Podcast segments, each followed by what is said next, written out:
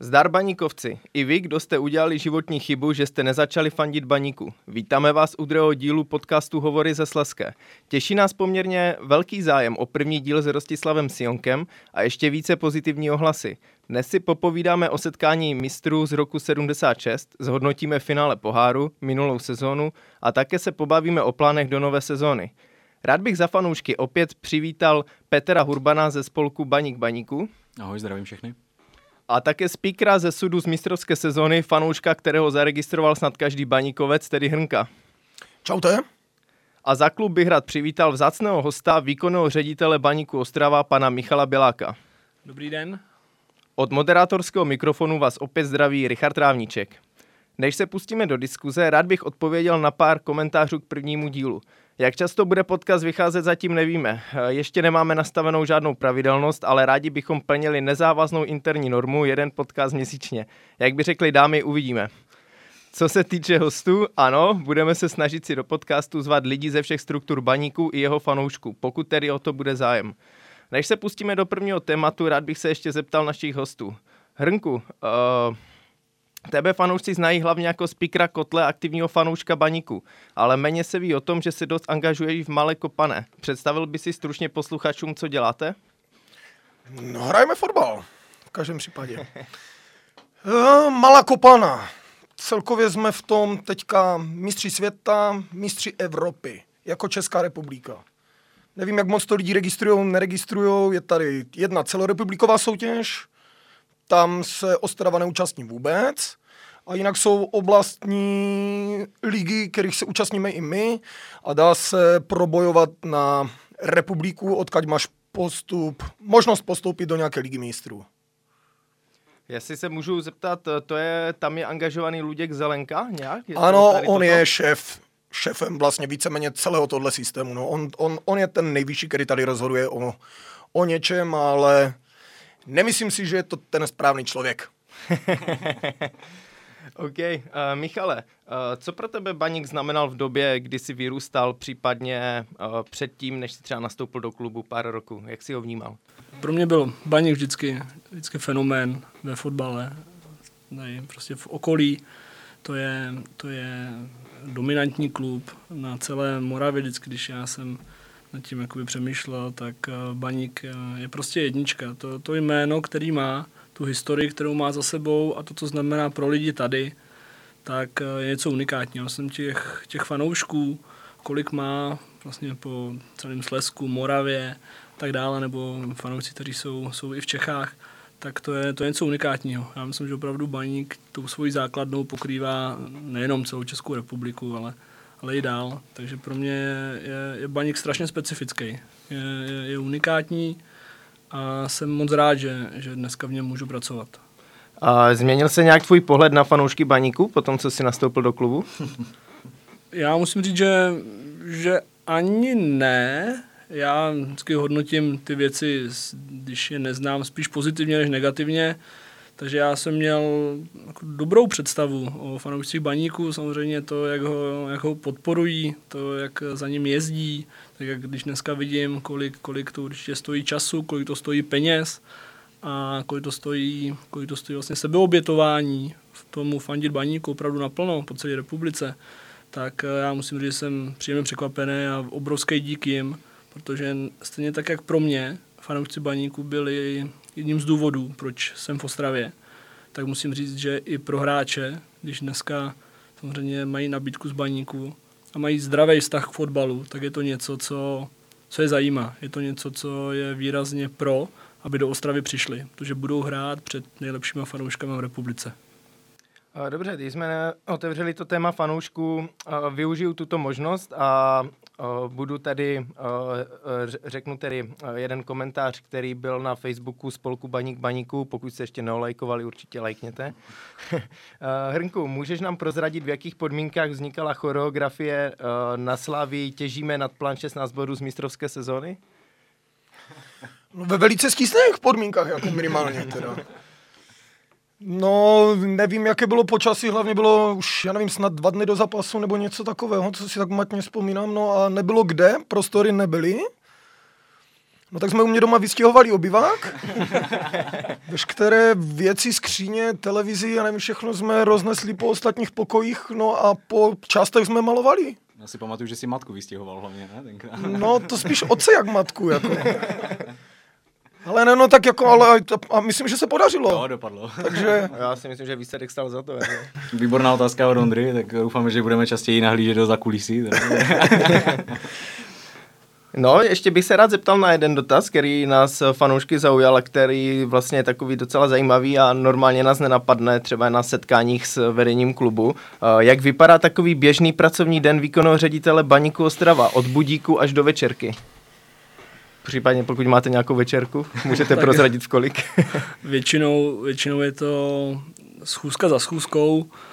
Eh, Málo kdy se mi stane, že bych dokázal otevřít počítač a něco dneska si reálně jakoby napsat nebo něco, něco vytvořit. Dneska už opravdu bez toho, že bychom měli tým lidí, kteří nám dělají, dělají tady ten servis, se týče smluv a všeho ostatního, tak by to bylo těžký, protože opravdu těch schůzek je, je, je hodně. Já díky tomu samozřejmě, že nějakým způsobem bych měl zastřešovat vlastně všechny, všechny ty oblasti, co baník znamená. Fanoušci třeba primárně vidí samozřejmě tu sportovní stránku, kde dneska je sportovní ředitel Marek Jankulovský, vidí možná, doufám, že vidí a oceňují nějaký PR baníku, který probíhá, nějaký, nějaký marketing, kde je dneska samozřejmě Martin Rak s Richardem Šímou a pak to jsou další oblasti. Je to normálně jako v každé jiné firmě, nějaký řízení ekonomický a tak dále a tak dále, že opravdu těch oblastí, které nejsou vidět eh, a té agendy je dost, takže těch schůzek k tomu opravdu každý den je, je, je hodně, takže nějakou večerku ani moc nemám, málo kdy přicházím domů jako zavčasu, že bych stihl zprávy třeba.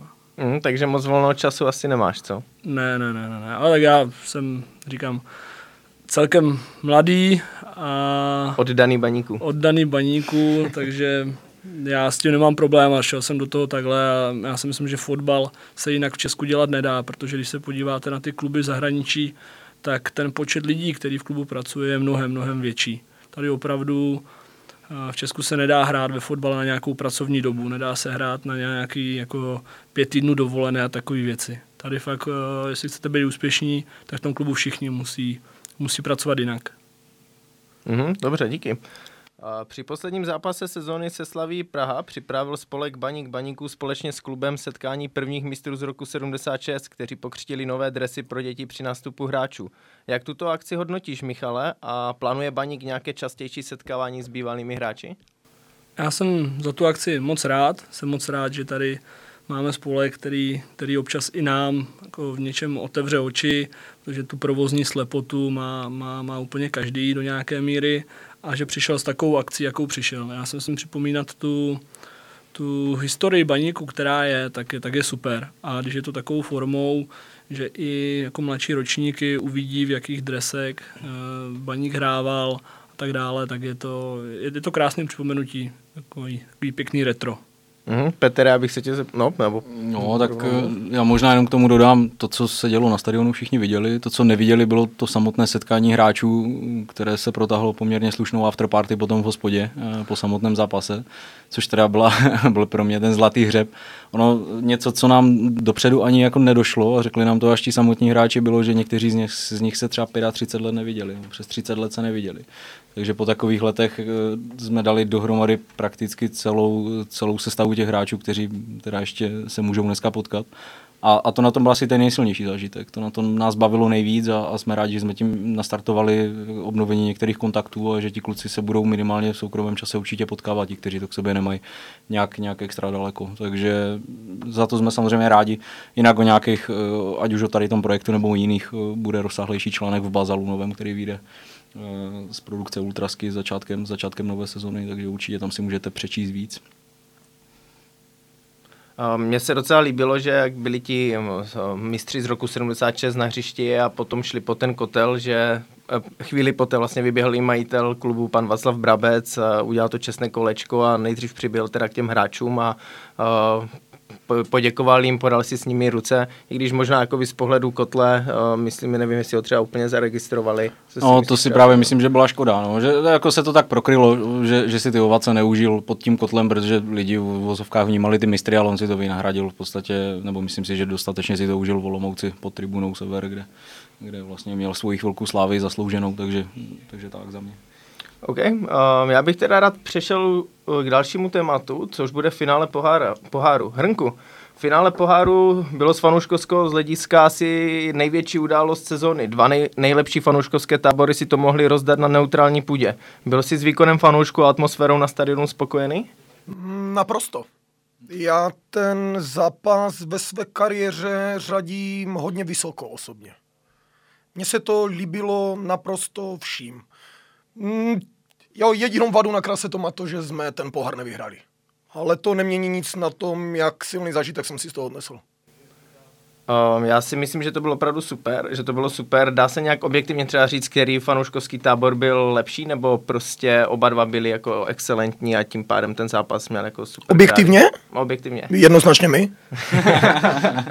já, si, já si objektivně taky myslím, jako, že baníkovci byli trošičku lepší. Škoda, že ta severní tribuna je taková rozlehlá, že ta akustika tam jako by moc není, protože si myslím, že třeba kdyby to bylo líp postavené, tak by to ještě více znělo, ale No, myslím si, že to je dobré. Docela. Tady, tady tam myslím jenom o lidech, jo, nebo do jisté míry je to o lidech. Jo, přece jenom, jestli tam bylo 4 tisíce lidí, tak, tak 40 tisíce lidí nikdy jako nejsou všichni, kteří chcou. Jo. Já myslím, že jsme udělali maximum pro to, aby kdo chtěl a aby slyšel ty speakery, aby mohl fandit. Hmm. Jenom k tomu objektivnímu hodnocení na jednu stranu musím Slaví pochválit. Mně se třeba jakoby nápad, taková recyklace nápadů s pláštěnkama pod plachtou líbila, byl to výborný efekt, takže jako za mě taky jeden z top zápasů. Takže výborné, jako organizačně skvěle zvládnuté, myslím teda z, fanouškovských, eh, z fanouškovských stran. Byť z naší strany bylo taky několik vad na kráse, které jsme si už tak interně rozebrali, takže myslím, že z toho taky plyne nějaké ponaučení. Slaví nevím, s nima jsem o tom nemluvil, takže... No jako já, jestli můžu, jako já v, tom, já v žádném případě ty slavisty nezazuju nebo něco takového, jo, oni byli jako taky výborní, jo, ale, ale prostě stejně, když mám hodnotit někoho, kdo byl lepší v tom zápase, tak jsme to byli my. A jinak Slavy je taky výborná. Mm. No a Hrnku, a co by si třeba řekl na ten samotný zápas na hřišti? Jak na tebe působil třeba ten moment, kdy naději na poharovou Evropu, no, první naději na poharovou Evropu pohřbil sudí Ardelánu, když pískal kontroverzní penaltu, jež naklonila osud finále na stranu Slávie? Tak notičky asi byly rozdány dopředu už, no. Jako já nevím, co k tomu říct, nebo Nechtěl co si o tom myslet. Ne, jako já, já si třeba myslím, že uh, to byl hodně zásadní moment, protože Slavie má samozřejmě širší kádr, má asi trošku lepší hráče než my a prostě v takovém momentě, kdy hraje klub jako Slavie dnešní a dnešní Baník proti sobě, tak ta šance naše byla opravdu třeba držet těch 0-0 potom ke konci hrozit a v momentě, kdy teda sudí jako pískne penaltu na proslaví, tak už vlastně víceméně jakoby rozhodl skoro ten zápas, že už to jako dopadne pro tu Slavii. A pokud jsme měli nějakou naději, nějaké stéblo trávy, kterou jsme se mohli chytnout, to byl Milan Baroš na lavičce, a ještě prostě i tuhle naději nám jako vzal sudí, no. takže to byl prostě moment, který, já si myslím, že samozřejmě doufali jsme ještě všichni, ale po té, po té penaltě jsem jako už moc nevěřil, jako že by jsme to ještě mohli otočit, no. No a já to beru, zeptejme se Michala Běláka, jak to vnímá tady, ale z fanouškovského hlediska já nemám rád moc tyhle debaty. Já si myslím, že ti hráči mají hrát 90 minut a, a jestli prostě výkonnostně na to nemáme, tak ta Slavia prostě vyhrála zaslouženě a plkat pořád dokola jako by o penaltě, jestli byla, nebyla, nepřijde mi to.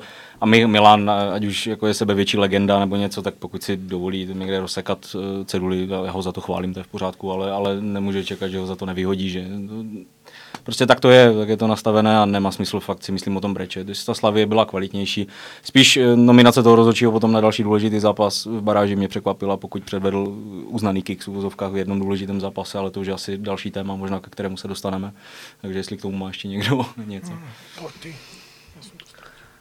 Určitě. Ta penalta zápas ovlivnila. Eh, to, že má Slávie kvalitní kádr, to je jasný, to se asi zhodnou všichni dneska ve fotbale i mimo něj. Eh, já říkám, že takový tým tady dlouho nebyl, jako je Slávě. Samozřejmě mají úplně, ale úplně jiné ekonomické možnosti a tím, kde dneska oni ekonomicky jsou, tak se vymykají České lize absolutně ve všem. Tím myslím podmínky pro hráče, myslím podmínky pro úplně všechny v klubu a tak dále. Tím neříkám, že kdyby my jsme nedostali gól z penalty, která pak i komisi rozhodčí byla označená, že, že neměla být a byla odpískána špatně, že bychom to nezvládli. Tady takový zápas, je to finále a v tom finále se může stát opravdu všechno. Taky jsme tam měli nějaký závary a na klukách bylo vidět obrovský zklamání. Potom, kdy samozřejmě takovým rozhodnutím ten zápas se tolik ovlivní, že pak je strašně těžký se do něj vracet.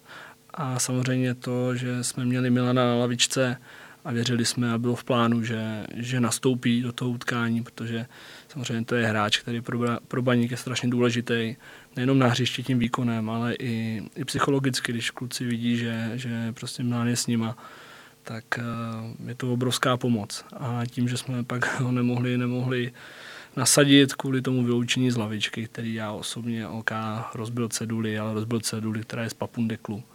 A mně to přišlo v takovém zápase vůči takovému hráči, když si budeme všichni říkat, že se má všem měřit stejně, tak mně to přišlo hodně necitlivý. A vlastně bylo to i nějaký podnět k tomu, že jsme dávali vlastně protest celkově k tomu utkání, který teda znamenal to, že Milan měl snížený trest a že byla vytknutá penalta, ale to nám to, nám to nevrátí a já taky tady to brečení jakoby nemám rád, ale ono jedna věc je brečet a druhá věc je upozornit na ty chyby, aby se s tím uh, ti konkrétní lidi, lidi zabývali a aby ti, kteří ty chyby udělají, tak aby jako minimálně si o sobě přečetli, že udělali chybu.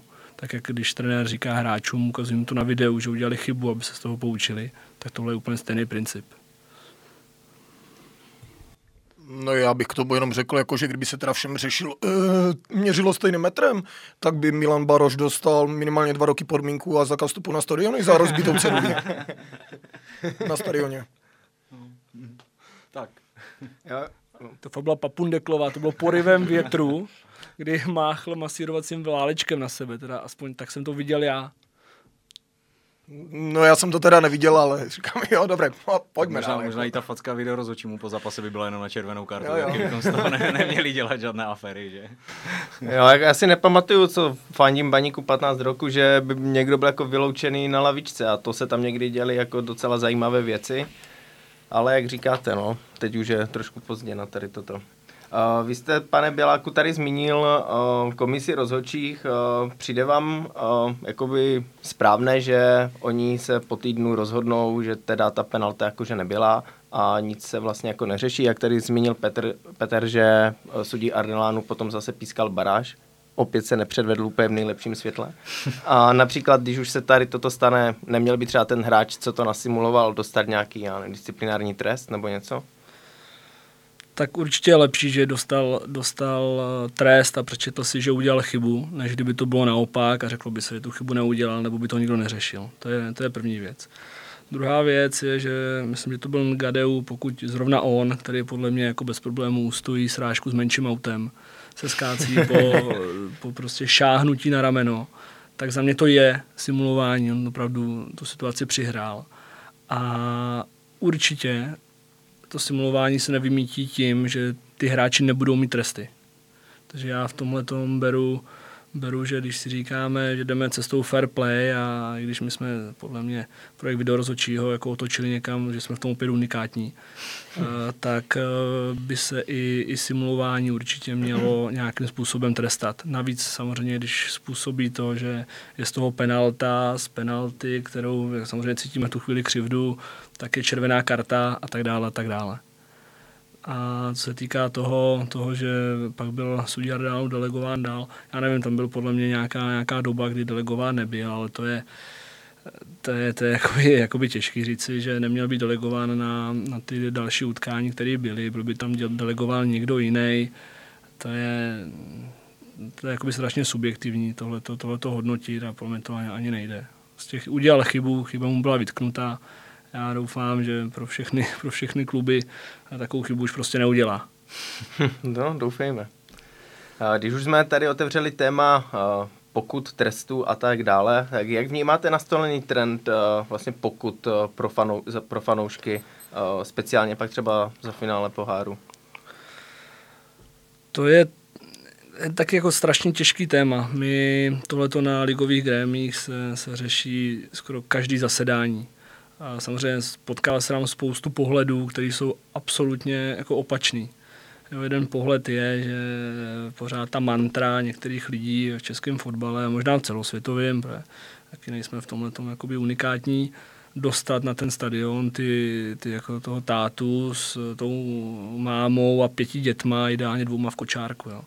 Hm. Což já nevím, to tam asi jako, jako by směřovat nemělo. Jo. Fotbal je za mě trošku, trošku něco jiného. Já když jsem říkal, že že si vážím a že pro mě bylo taky velkým důvodem, proč jsem v Ostravě fanoušci baníku, tak tím jako říkám, co si myslím o tom, jak by měla vypadat atmosféra na stadionech. A určitě by to nemělo být, když vstanu při gólu, tak mě někdo jde posadit. Jo. Mm. A, ale zase pak je další věc, je to prostě nějaká bezpečnost a myslím si, že i v téhle sezóně se staly věci, které když se teda jdete podívat na fotbal a práskne vám u hlavy nějaký dělobuch a tak dále, tak to nejde. Jo, že ono to vyvážení toho, jak by to mělo vypadat, je fakt těžký. Já jsem rád, že, že naši fanoušci v tomhle neměli žádný problém. Opravdu za mě to bylo jenom vždycky ku výborné atmosféře, že se nestalo jakoby nic, že by někdo byl zraněn, nebo někdo se popálil, nebo aspoň, aspoň teda o tom nevím. A člověk asi bude muset jít tou cestou, která je správná, že budou prostě ty sektory, kde opravdu budou mít sektor, kde se, kde se jde fandit. A pokud teda chci ten fotbal nějakým způsobem rozkročit k ostatním, tak prostě budu muset mít sektory, kde teda jdu a, a chci si tam dát eh, ne pivo a klobás, ale chci tam dát třeba suši a dvojku bílýho, hm. ale to je něco jiného. Jo. Jasně. Takže já bych se jenom zeptal, jestli si třeba nemyslíš, že se může nějak prohlubovat propast mezi fotbalovými fanoušky a bafoňáři z toho důvodu, že vlastně všude slýcháme, že finále poháru bylo po fanouškovské stránce úplně excelentní a ne, vlastně neodehrál se tam žádný exces a oba kluby vlastně dostali pokutu za fanoušky. No. Jde o to, no, jde o to, jaký, jaký budou bafuňáři jo, ve fotbale. Jestli budou mít rádi fotbal, nebo jestli to budou mít jako nějaký prostředek k tomu, že uh, se jim třeba nechce do nějaké jiné práce. Jo. A pokud tam budou lidi, co mají rádi fotbal, tak eh, já opravdu si myslím, že to je o dialogu, je to o kompromisu. Já zase já budu argumentovat tím eh, jako případem, jak to funguje tady v Ostravě, za tu dobu, co já tady jsem, tak opravdu nebyl v tomhle jediný problém.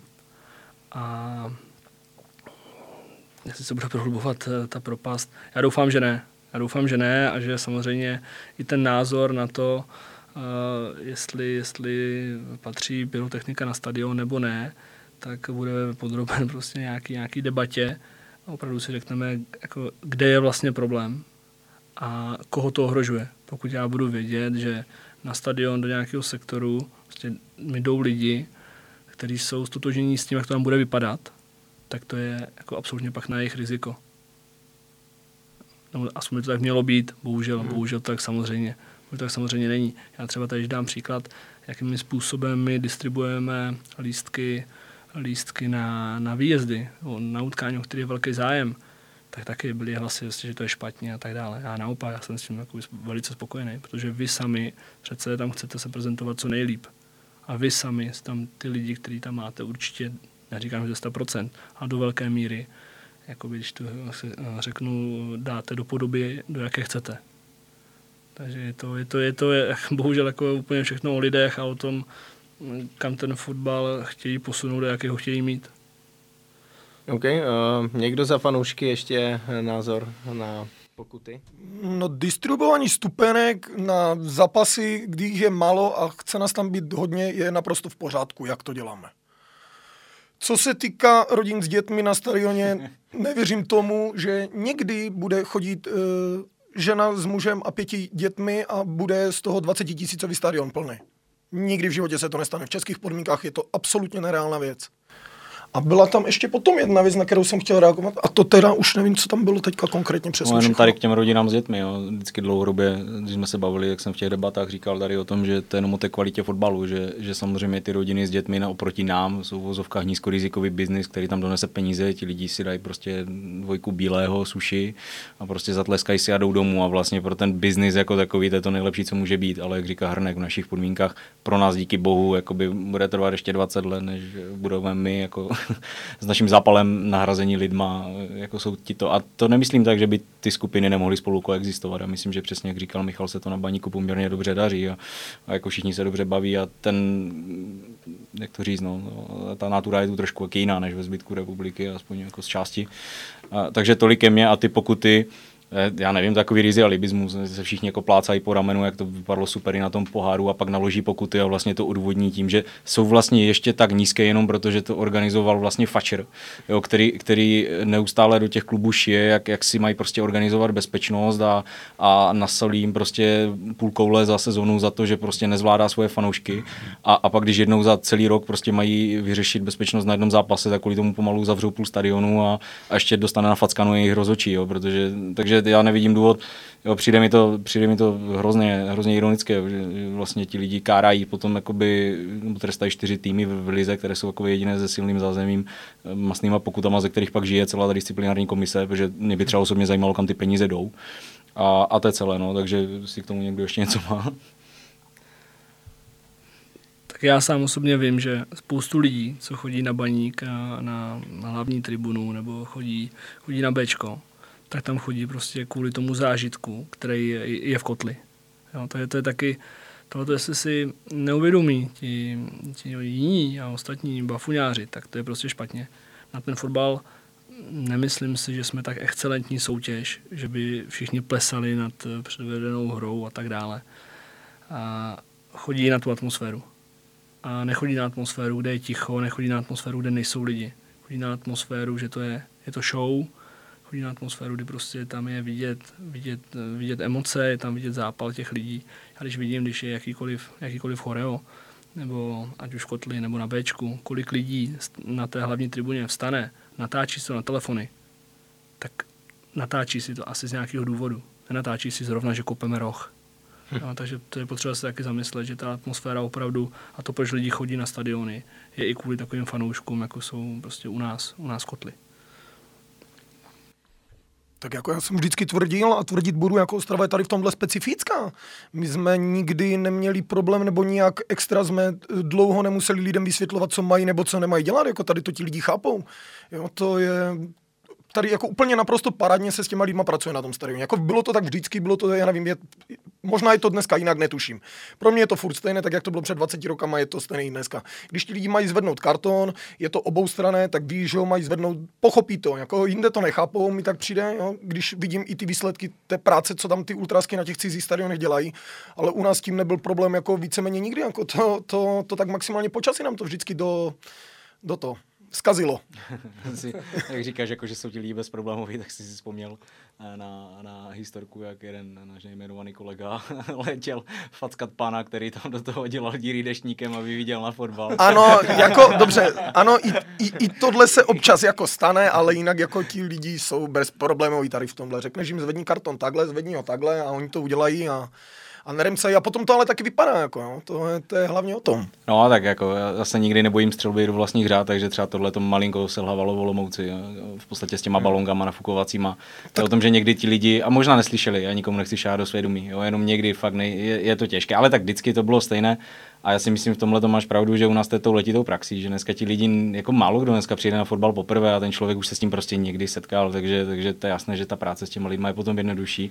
A důležitá věc, co je třeba říct, je, že že zavidím třeba eh, Slavy jmenovitě, ale těch týmů by se našlo víc, hlavně v Německu, kdy oni mají v podstatě svoji tribunu aktivní, kde můžou pořád počítat s tím, že jednak bude plná a druhá, že ti lidi vždycky ví, co se po nich chce.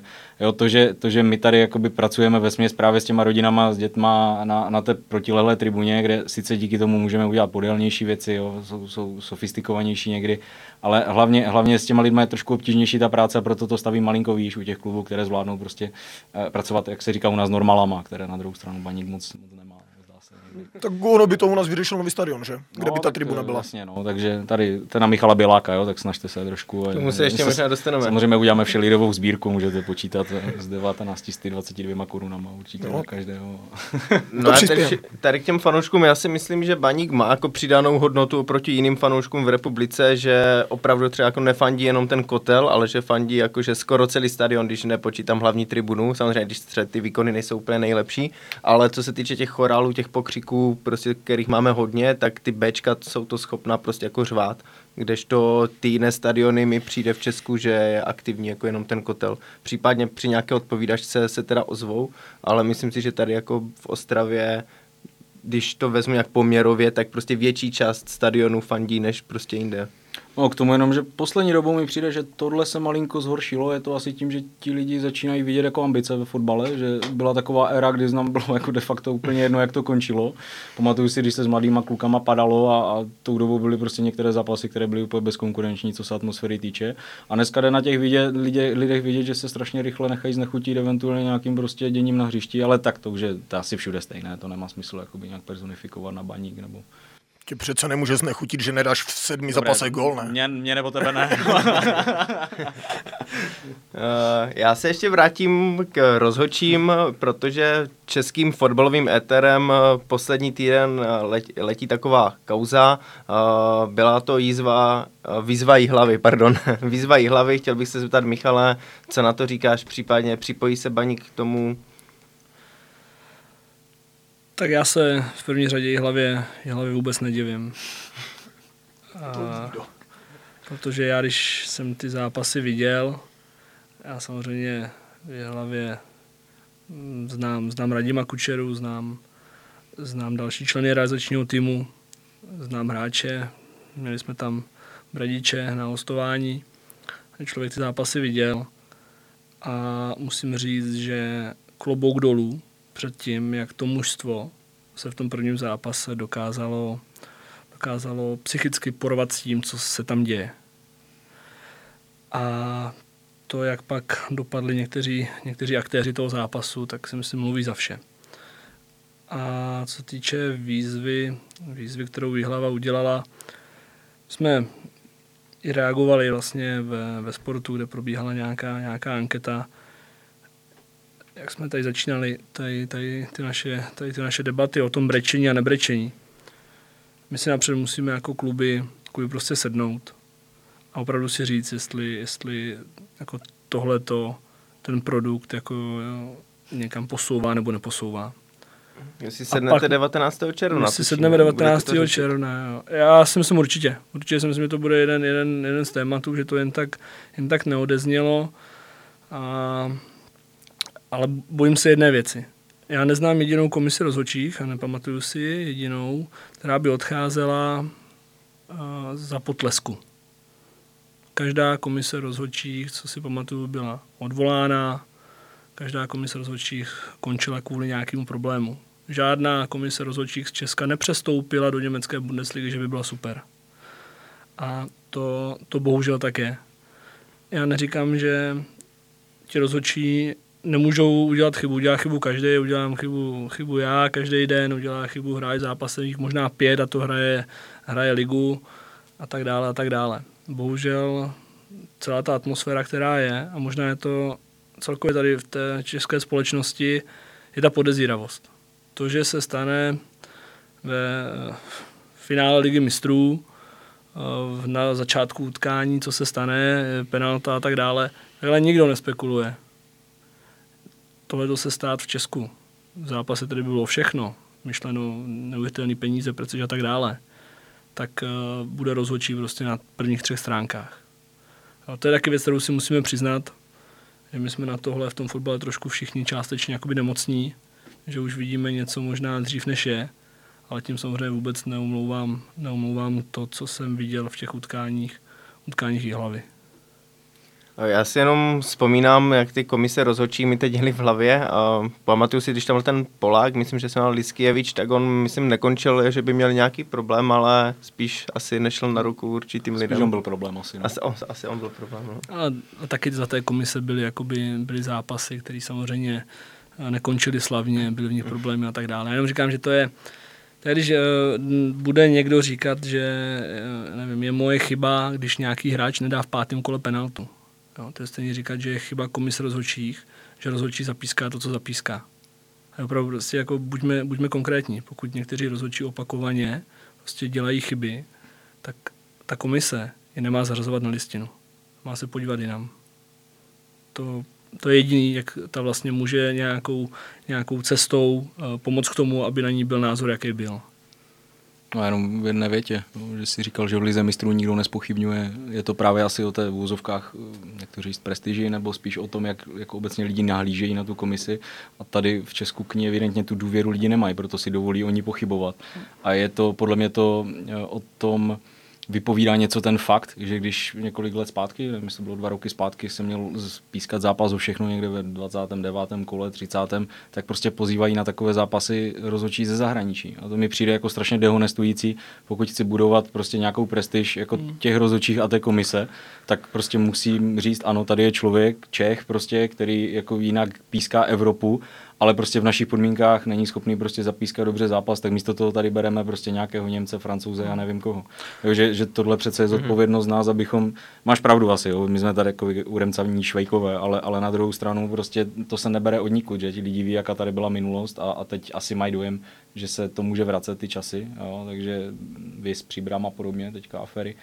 Ale takže tak, no, za mě. Jo. Že, že, myslím, že tomu nejde ta komise naproti, jo, těma výkonama, ale Možná je to jenom takový neobjekt nebo no, subjektivní názor. No to je právě jako výkony, výkony komise, jo. Ta má no. výkon, ta udělala, ta, ta, ta, udělala teďka, ta udělala teďka výkon a já musím říct, že potom, když jsem ty zápasy viděl, se budu vracet k té, k té nešťastné jako baráži a pak jsem viděl, že ty rozhodčí prostě potrestala a ne, že by jim zastavila delegaci na tři utkání. Opravdu je potrestala eh, za poslední dobu si myslím eh, celkem, celkem výrazně tak to je nějaký, nějaká reakce. Je to aspoň, aspoň pro mě nějaké vyjádření toho, za chyby se piká. A to, si, a, to, to, a to musí prostě ve fotbale být. Jako hráč, který třikrát zahraje špatně, tak nemá hrát po čtvrté. Rozhodčí, který zapíská třikrát špatně, nemá pískat po čtvrté. Hmm. No tam říkám, že tam v podstatě asi ty otázky vyvolalo už to, kdy rozhodčí chybuje ve finále poháru a, a o chvíli zpátky píská prostě zase zápas absolutně o všechno, jako pro dva týmy. Hmm. Že to je přesně ono, že ta reakce možná té komise, jo, kdyby jo. přišla dřív, tak vlastně se lidi nemají na co ptát, tak se řekne, já, já, to, nebe, já, já to beru, jo? ten každý rozhodčí je jenom člověk a může tu chybu udělat a v tom zápase nás ze Slaví prostě si zase nemyslím, že by to, jo, přisimuloval to a to je třeba možná, to by bylo na další hodinové téma, jo? kde se ta simulace u těch hráčů bere, já si myslím, že to už je o té výchově někde, v mládí, k tomu tom bychom se tady taky asi hodinu mohli bavit, že to je podle mě třeba něco, co je třeba absolutně vymítit z toho fotbalu a těm dětskám mít jako příkladem. A přesně, myslím, že to říkal Hrnek úvodu, nebo jo, že když prostě ten hráč zasimuluje, tak i kdyby ne na tom hřišti, tak dodatečně ho potrestat, prostě, protože to do toho fotbalu nepatří a proto oproti hokeji a jiným jako relativně kontaktním sportům prostě ten fotbal nikdy nemůže mít v našich podmínkách nějakou prestiž. Takže teď jsem trošku odbočil, za to se omlouvám. No, předávám slovo. A jak tomu jenom dodám, jako že by ti frajeři měli dostávat úplně flastry. Jako. No. To vůbec o tom bych nediskutoval a normálně jim to pálil na 5-10 zápasů. Jako jestli takovéhle věci chcou předvádět, tak to můžou jít do národního. Jako to, já je nepotřebuji vidět na pažitu. Jako. Souhlas. Hmm. Přesně. Jako fotbal je kontaktní sport taky, jako tam hmm. to není tak, že oni by se nesměli dotknout ti hráči a jako ten kontakt tam prostě jako byl, ale... No, pře- přesně tak, já souhlasím, souhlasím s Renkem. To zastavení činnosti a klidně, klidně i pokuty. A to jde na nějaký fond, nebo to je, to jde na disciplinárku. A no, dávat pokud, pokud za pyro, přímo, přímo.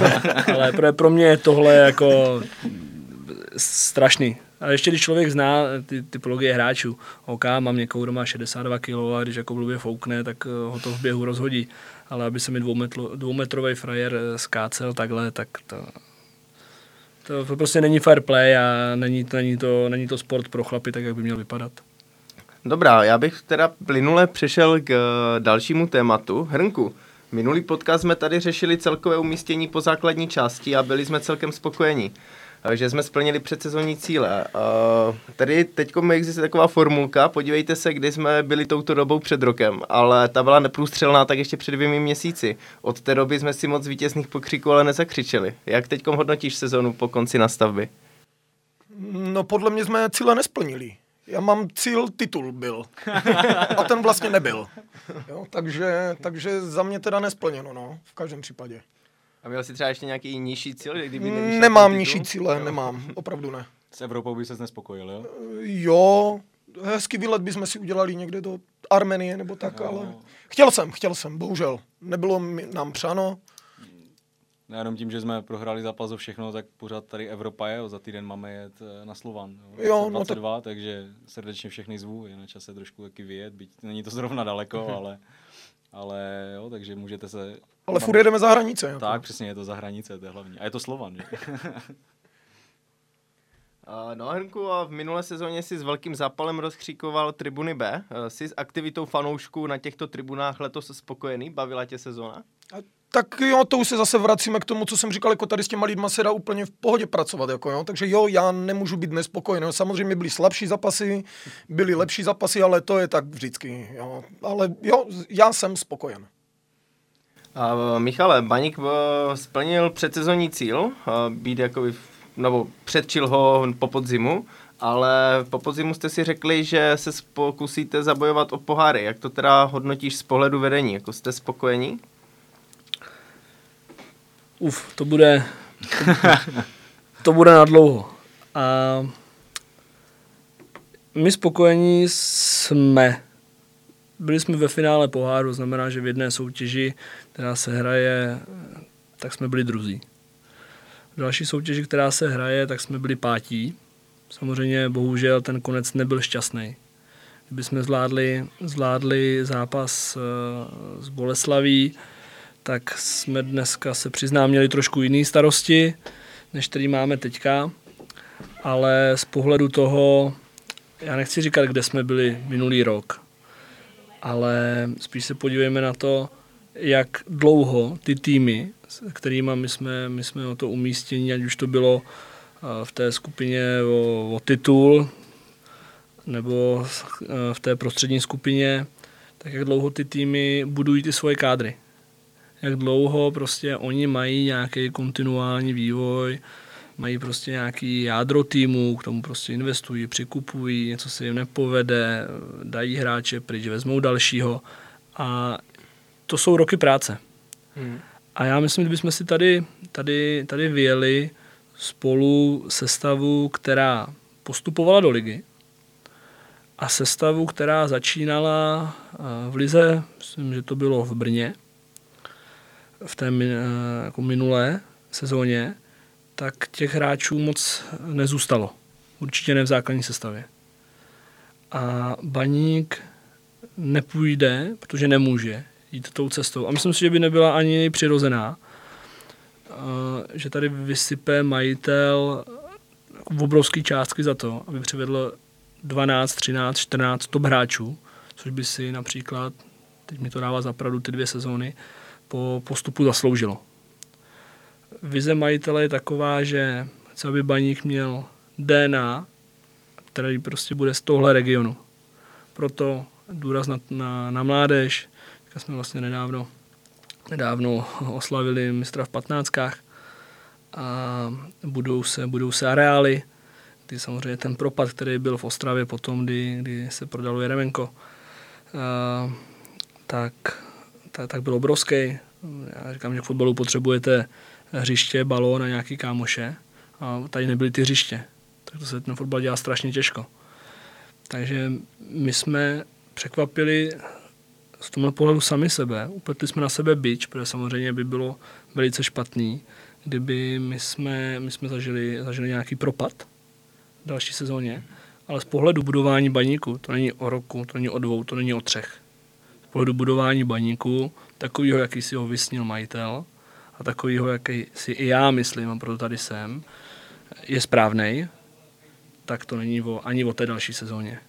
To je prostě opravdu o tom, že jsme chtěli mít jádro týmu, chtěli bychom doplňovat naše mladé hráče a chtěli bychom samozřejmě hrát co nejvíš. Ale když si tady, promiň, když jsi zmínil tu šíři kádru, uh, tak mi napadá, byl vlastně Baník vůbec uh, připravený na to, jakoby hrát Evropu. Jo? Znám, máme tady příklad z Lína, myslím minulá sezóna nebo předminulá, kdy se vlastně dostal do Evropské ligy, pokupoval několik hráčů. Jestli by to spíš jako nebyl problém. těch příběhů je hodně, kdy ty týmy, to byl Zlín, Olmouc a tak dále, šli hrát, šli hrát vlastně o Evropu a, a dojeli na to v lize. Já si myslím, že Baník by nebyl výjimka. Nebo nevidím důvod, proč by měl být výjimka. My jsme samozřejmě šíře kádru. Jsme šli do sezóny s nějakým očekáváním, který jsme jasně řekli. Tím, že jsme byli až ve finále poháru, což jsou zápasy samozřejmě navíc, a tím, že jsme byli v té skupině o titul, kde samozřejmě jsou taky zápasy navíc oproti té prostřední skupině, a navíc s těžkýma soupeřema, který vás samozřejmě stojí, stojí hodně sil, tak uh, ta šíře kádru byla, byla problém. Určitě. Mm-hmm. Dobře, děkuju. Ještě jsem se chtěl zeptat, Hrnka, a prosím tě, na zápase s Mladou Boleslaví si měl takovou menší srdeční příhodu, nebo byla to docela Menší, větší, no já nevím. Spíš větší jak menší. No, fanoušci se o tebe hrozně báli, fandili ti, za přispění fanoušku si ukázal modrobile srdce bojovníka. Plánuješ nějaké omezení ve fandění, nebo... Ne, já si spíš myslím, že přidávám ještě. To je třeba to trochu otestovat, co to vydrží. Ten stroječek, jako který mi dali, no. Ne, v žádném případě. Tady ten, jako nechodím na ten fotbal, abych se tam vydával z půlky. A kdo to dělá, tak je to špatně za mě. Jo, tam musí žít a odevzdat všechno, co si v daný moment schopný odevzdat. Jo, No. takže určitě nějaké omezení nevidím. Já jsem si z toho dělal srandu, že, že Boleslav pro tebe je taková osudová, že jednou nás připravili o titul. Je, ano, po, přesně po, tak, Po druhé tě malem připravili o život. No je malem, no připravili. a- A, a a teď teďka nám vlastně- sebrali poháry. jako. A, a teď nám sebrali poháry, ale zase je- byla to premiéra od TT malého? Je malý junior Hernek eh, speakeroval poprvé? Nevím, No to- já jsem to hlavně zaregistroval až ve chvíli, kdy... Poč, počkej, tady to možná neříkej, ne, radši, ať ti ho sociálka neveme. Ano, no, dobré, no. ne, tak, tak, tak, tak, minimálně jeho matka o něm věděla teda, kde prý asi je, jo, ale já jsem byl zahleděný do fotbalu, takže jsem vůbec netušil. A až jsem potom z Beren slyšel hlas, který mi byl velice povědomý a otočil jsem se směrem na sektor, tak mi kluci ukazovali jako, že jo, je tady. Říkám, aha, dobré, no, jako příště by mi mohl taky jako něco říct, no a Frar už tam teda odbil si celý druhý poločas, co jsem tak zjistil, protože přišel až na konci teda. Tak ty se před lety taky nikoho neptal o svolení, že? Samozřejmě, že ne, neptal jsem se. Taky jsem si to vzal a, a udělal jsem si to, jak jsem potřeboval, že? Takže můžeme se v budoucnu těšit na kluka na sudu s modrým dresem a číslem 6? Je, to je těžko říct, no tak... Ne, že bych nebyl rád, no radši bych byl, aby se věnoval tomu čutání na hřišti, nicméně, když ho to zavede jen na ty tribuny, no tak ať tam zůstane, no tak bude to mít, mít pokom a já tam budu s ním, takže to je úplně to nejmenší. A jak ho to bude bavit, no tak prosím. Dobrá, já bych teda přešel, když jsme zhodnotili minulou sezonu, už do té nové. Michale, bude Baník v nové sezóně pokračovat ve stejném realizačním týmu? Trenér Páník odvedl minulou sezonu výbornou práci, ale z pohledu fanouška je legitimní se ptát, zda Baník neuvažuje o změně. Když krom prvního jarního zápasu venku Baník všechny venkovní prohrál a v posledních v devíti zápasech střelil jenom jeden gol, a to ještě stoper ze standardky. Na třikrát, tuším. To, když se to takhle zhrne, tak to zní úplně hrozně. To zní strašně, no. To je, to, to, je, to je pravda. Je potřeba říct, jaký tam byli soupeři a že kladli odpor po každé. Velký. A někdy jich nebylo jenom jedenáct. A A zbrečíme. zase breč... Ne, to jenom konstatujeme. Měli širší kádry, to ti chci říct samozřejmě. Aha. A, a, Více místa na lavičce. My máme, my máme s, s Markem Jankulovským a s majitelem v neděli po návratu z dovolené schůzku s trenérem. A co se týče trenéra, tak eh, Marek s ním samozřejmě čile komunikuje, jsme domluveni na tom, na tom že bude, bude trenér Páník pokračovat, ale je to samozřejmě o, o nějaké diskuzi, kdy, když to řeknu upřímně, trenér Páník, když k mužstvu přicházel po zápase, tuším, v Jablonci, tak tam eh, těžko jsme mohli si jakoby lajnovat a, a, a říkat, co bychom chtěli s tím baníkem dělat a jak bychom měli hrát a tak dále. Hráli jsme o život. Trenér Páník to, to spolu s týmem a se všema okolo v klubu zvládl. Zachránili jsme se a do nové sezóny říkám, jsme šli, jsme šli s velkou pokorou. Dneska ta situace je, je jiná. Já jsem velice rád, že, že posily, který, který Marek Jankulovský vybral, a tak, tak se osvědčili víceméně ze 100%. A dneska ten baník eh, je jinde. Musíme se na něj dívat jinak a samozřejmě budeme tu diskuzi mít ve smyslu, že bychom se chtěli opět někam posunout a tak, aby jsme neměli, jak, jak, jak, jak si říkal, tolik zápasů bez střeleného gólu a to je za standardky a navíc stoperem. Mhm. A To je šílené, jako jestli teda můžu jenom k tomu dodat něco, jo. To je jako mazec, no, tady toto. Já si bych tady jenom navazal na Byly tam nějaký tyčky nebo něco takového, se, nebe, to se nebere, co? No já myslím, že tyčky nehrají roli v ničem teda. No, jeden fanoušek na Facebooku se ptal, jestli jste jako spokojení s nějakou celkovou koncepcí a, a práce trenéra jako se systémem hry. To je, to je strašně těžký, těžký hodnotit. Jo. A zase, asi by tady měl být, měl být na tu otázku spíš Marek, který samozřejmě, to je, to je, to je jeho gestce a dneska on je, on je ten, eh, bez kterého se v rámci sportovní oblasti neuděje, neuděje v baníku nic. A co je koncepce, takhle, když, když já nevím, kolik bodů jsme ztráceli, jo, tu, tu, tu minulou sezónu, a přivedete trenéra, který to zachrání, tak asi těžko se 14 dní potom před startem nové sezóny potkáte řeknete mu, tak trenér, jste tady teďka tady zachránil, jo, ztráceli jsme jako nesmysl a bylo to skoro sci-fi se zachránit a teď my vám jdeme tady říkat koncepci klubu. Jo, to opravdu, jestli někdo má takový názor, tak uh, bych ho chtěl vidět na tom jednání, jak by, jak by tomu trenérovi, který samozřejmě má nějaký, má nějaký věkový odstup od nás všech, uh, něco, něco ve fotbal dokázal, je to za mě jako normální, rovnej, dobrý chlap, tak uh, bych opravdu to jednání chtěl vidět.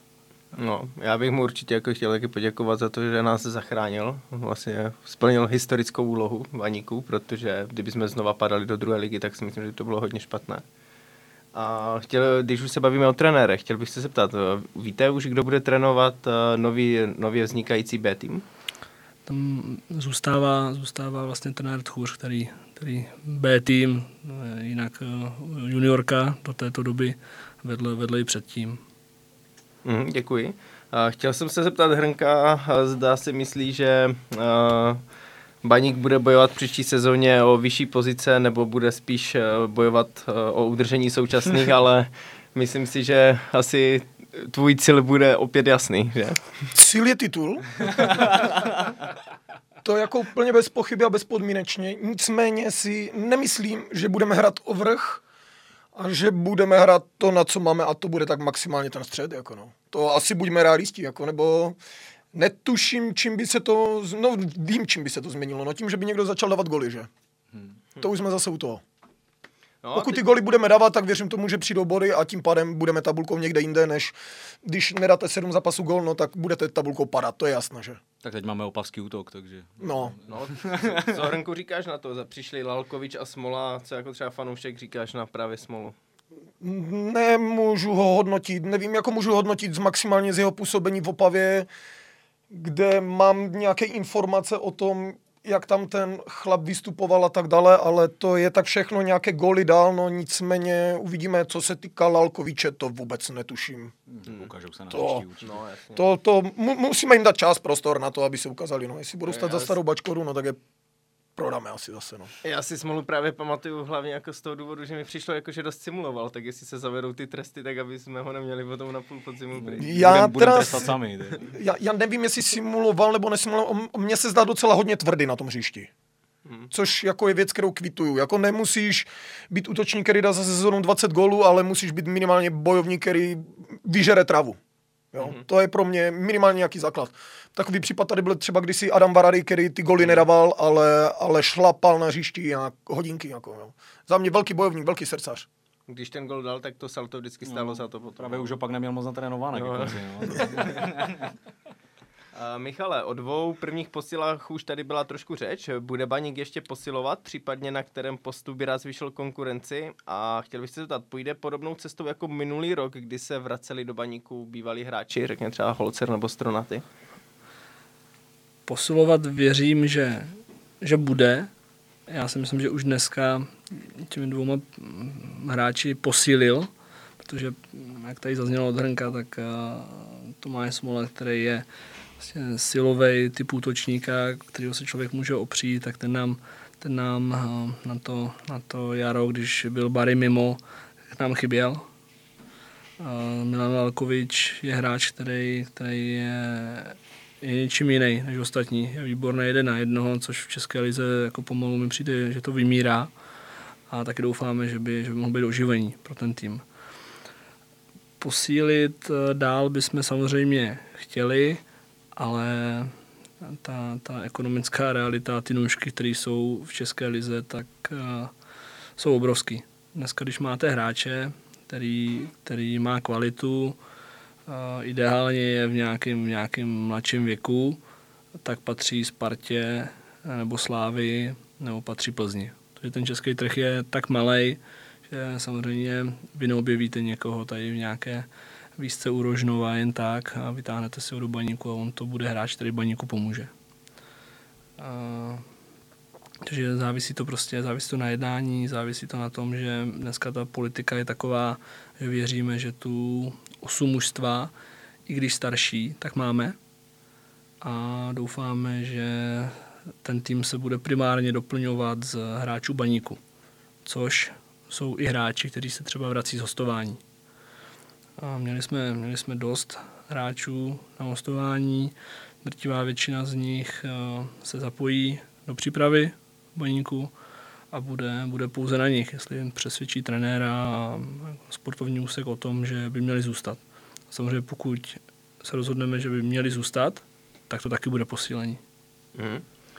Do klubu přišli taky mladí nadějní hráči Ráb, Číš a Martyšák. A jakým způsobem byli tito kluci vybráni? Rozvíjí se v baníku nějaký nový scouting? Je to nějaká nová přezvěst? A bude se v tom pokračovat? Případně i třeba v nižších věkových kategoriích? No to jde v ruku v ruce s tím, co vlastně po nějakých dlouhých debatách s majitelem jsme si řekli, že by měl být ten směr. Samozřejmě, když přivedete hráče mládežníka, tak jak to bylo v případě vlastně eh, Lukáše Rába a Lumíra Čiže, tak eh, je berete díky tomu, že prostě jste rychlejší nebo jste nějakým způsobem atraktivnější, což by baník měl být pro ty kluky, než jejich stávající kluby a jsou bez smlouvy. Tudíž ti hráči přijdou za tabulkové odstupné, které samozřejmě je, je akceptovatelné pro baník, aby, aby je zaplatil. Takže my určitě půjdeme, půjdeme tady tou cestou dál já si myslím, že baník by měl být pro hráče, pro mladý hráče z Moravy a ze Slezska samozřejmě stanice číslo jedna. A pokud tady budu mít v případě Lukáše Rába dlouhou dobu nejlepšího střelce kategorie U19 a zároveň typologicky prostě zajímavého útočníka vysokého, tak uh, ho, ho musím prostě do baníku získat. To stejně pokud budu mít, když navíc ten post v té mládeži, máme třeba máme třeba nějakým způsobem věkový propad, že se díváme na, na mladší hráči, kteří tam dneska máme, mají potenciál, to je třeba Timi Barkov nebo typologicky trošku jiný, Vojta Voječke, Zajíček a tak dále. A to stejně u Lomira že pokud mám golmana, který je, je v reprezentaci, je, je z Moravy, je ze Zlína a je šance, šancou získat, tak to je cesta, kdy prostě tady ty mladí se chceme stáhnout, Oni poznají, co to baník znamená a já věřím, že prostě nějakým, nějakým postupným vývojem té kariéry tak eh, jednou budou, budou fáčku. Protože tu kvalitu dneska na to mají, protože patří k nejlepším, co, co ve svých kategoriích je. Podle mě to bylo u, u Martišáka, který už samozřejmě v minulosti taky se spekulovalo, že by, že by měl přijít do baníku, pak tam byl nějaký zájem zahraničí, pak tam byly nějaké problémy v Senici a nakonec se podařilo ho, ho získat a je to, všichni jsou prostě příslibem a, a jenom na nich, jak, jak, jak budou dál pracovat. Uh-huh. A bude jí snaha třeba přivádět hráče i z nižších věkových kategorií? Určitě, určitě my máme, máme samozřejmě apetit i, i, i na mladší hráče, aby jsme doplnili, doplnili tu naši mládež na postech, kde, kde třeba nevidíme, že bychom měli napříč kategoriemi 2, 3 talentovaný kluky, takže budeme se zaměřovat i na to.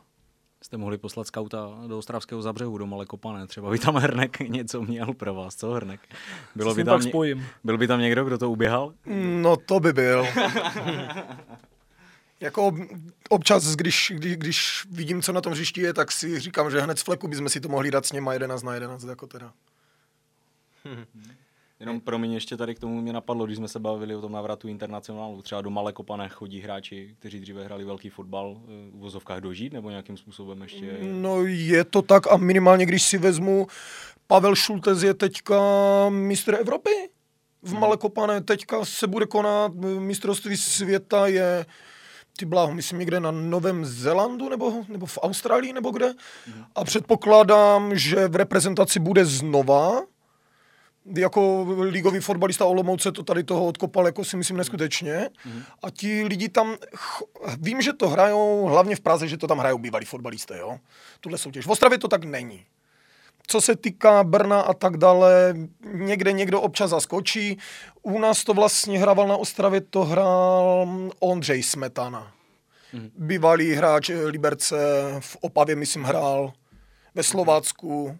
Nevím, kde teda všude, ale, ale ještě, ještě loni nebo předloni to u nás hrál tady tuhle soutěž na Ostravě. A na Ostravě nabíráte v úvozovkách, kdyby někdo si to chtěl s váma zkusit? No samozřejmě, samozřejmě. Jo? Jo, jednoznačně, kdo chcete, přijďte, máme ty Facebooky a, a, a, a, a normální internetové stránky, jako teda na kterých já jsem nějak to orientuju. No a zrovna včera jsme měli schůzi z ligy, nějak jsme si to ustanovili, takže jako kdo máte zájem, party a přijďte. Jednoznačně. Super. Michale, jeden fanoušek napsal dotaz, eh, kde vidíte baník za tři roky. Myslíte si, že splníte Hrnkův cíl? Já bych byl strašně rád. Všichni bychom byli samozřejmě rádi k tomu, aby, aby baník se, se dostal přes ty, ty týmy, které opravdu dneska jsou, jsou ekonomicky silnější a mají za sebou, jak už jsem říkal, roky budování těch kádrů, tak je potřeba, aby se opravdu potkalo úplně všechno, co se potkat jde.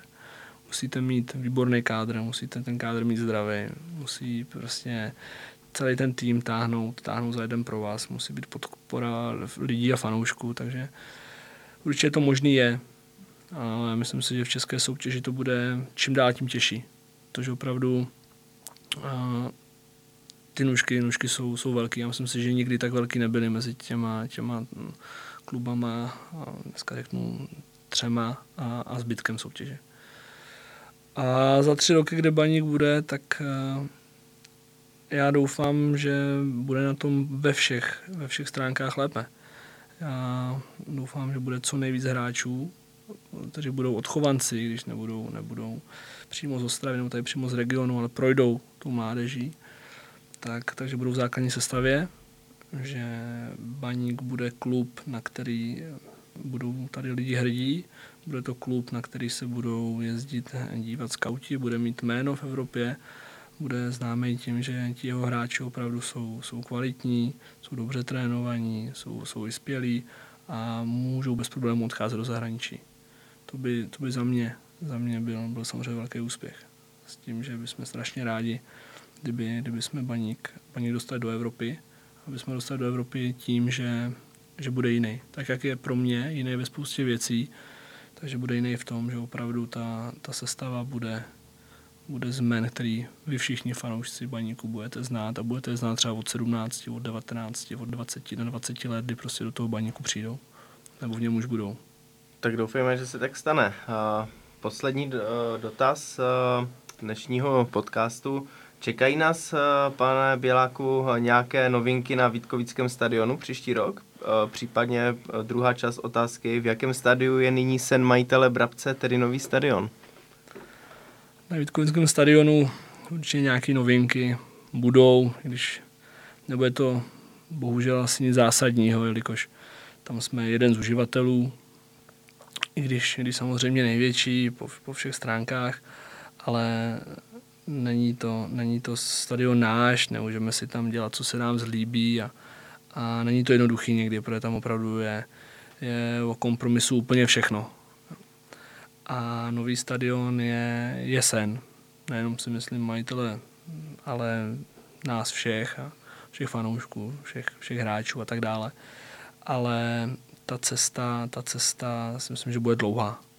Myslím si, že když začneme s tou sbírkou teďka, tak No spíš, kdyby někdo měl pozemek, tak ať se nám ozve, jo, eventuálně. no, to je jako třeba v jakém je to stádiu teďka? Ne, teďka je to samozřejmě o tom, že těch míst nepřipadá moc úvahu. Ty, která připadají v úvahu, tak jsou nějakým způsobem zatížená, ať už to jsou nějaké majetkoprávní vztahy, ať už to je nějaký regulační, regulační plán a tak dále. Takže dneska opravdu mm, ty jednání ohledně toho nejsou intenzivní. A, ale já věřím, že ta situace, situace se změní a, a, a někdo třeba a přijde s tím, že opravdu by si Ostrava a Baník zasloužil, zasloužil stadion, který, který bude poplatný dnešní době a bude to místo, který nebude jenom, jak to říkáme, A4, jako strany vylitý betonem a o, jako mezi tím něco zeleného, ale, ale bude to prostě, bude to pěkný stánek.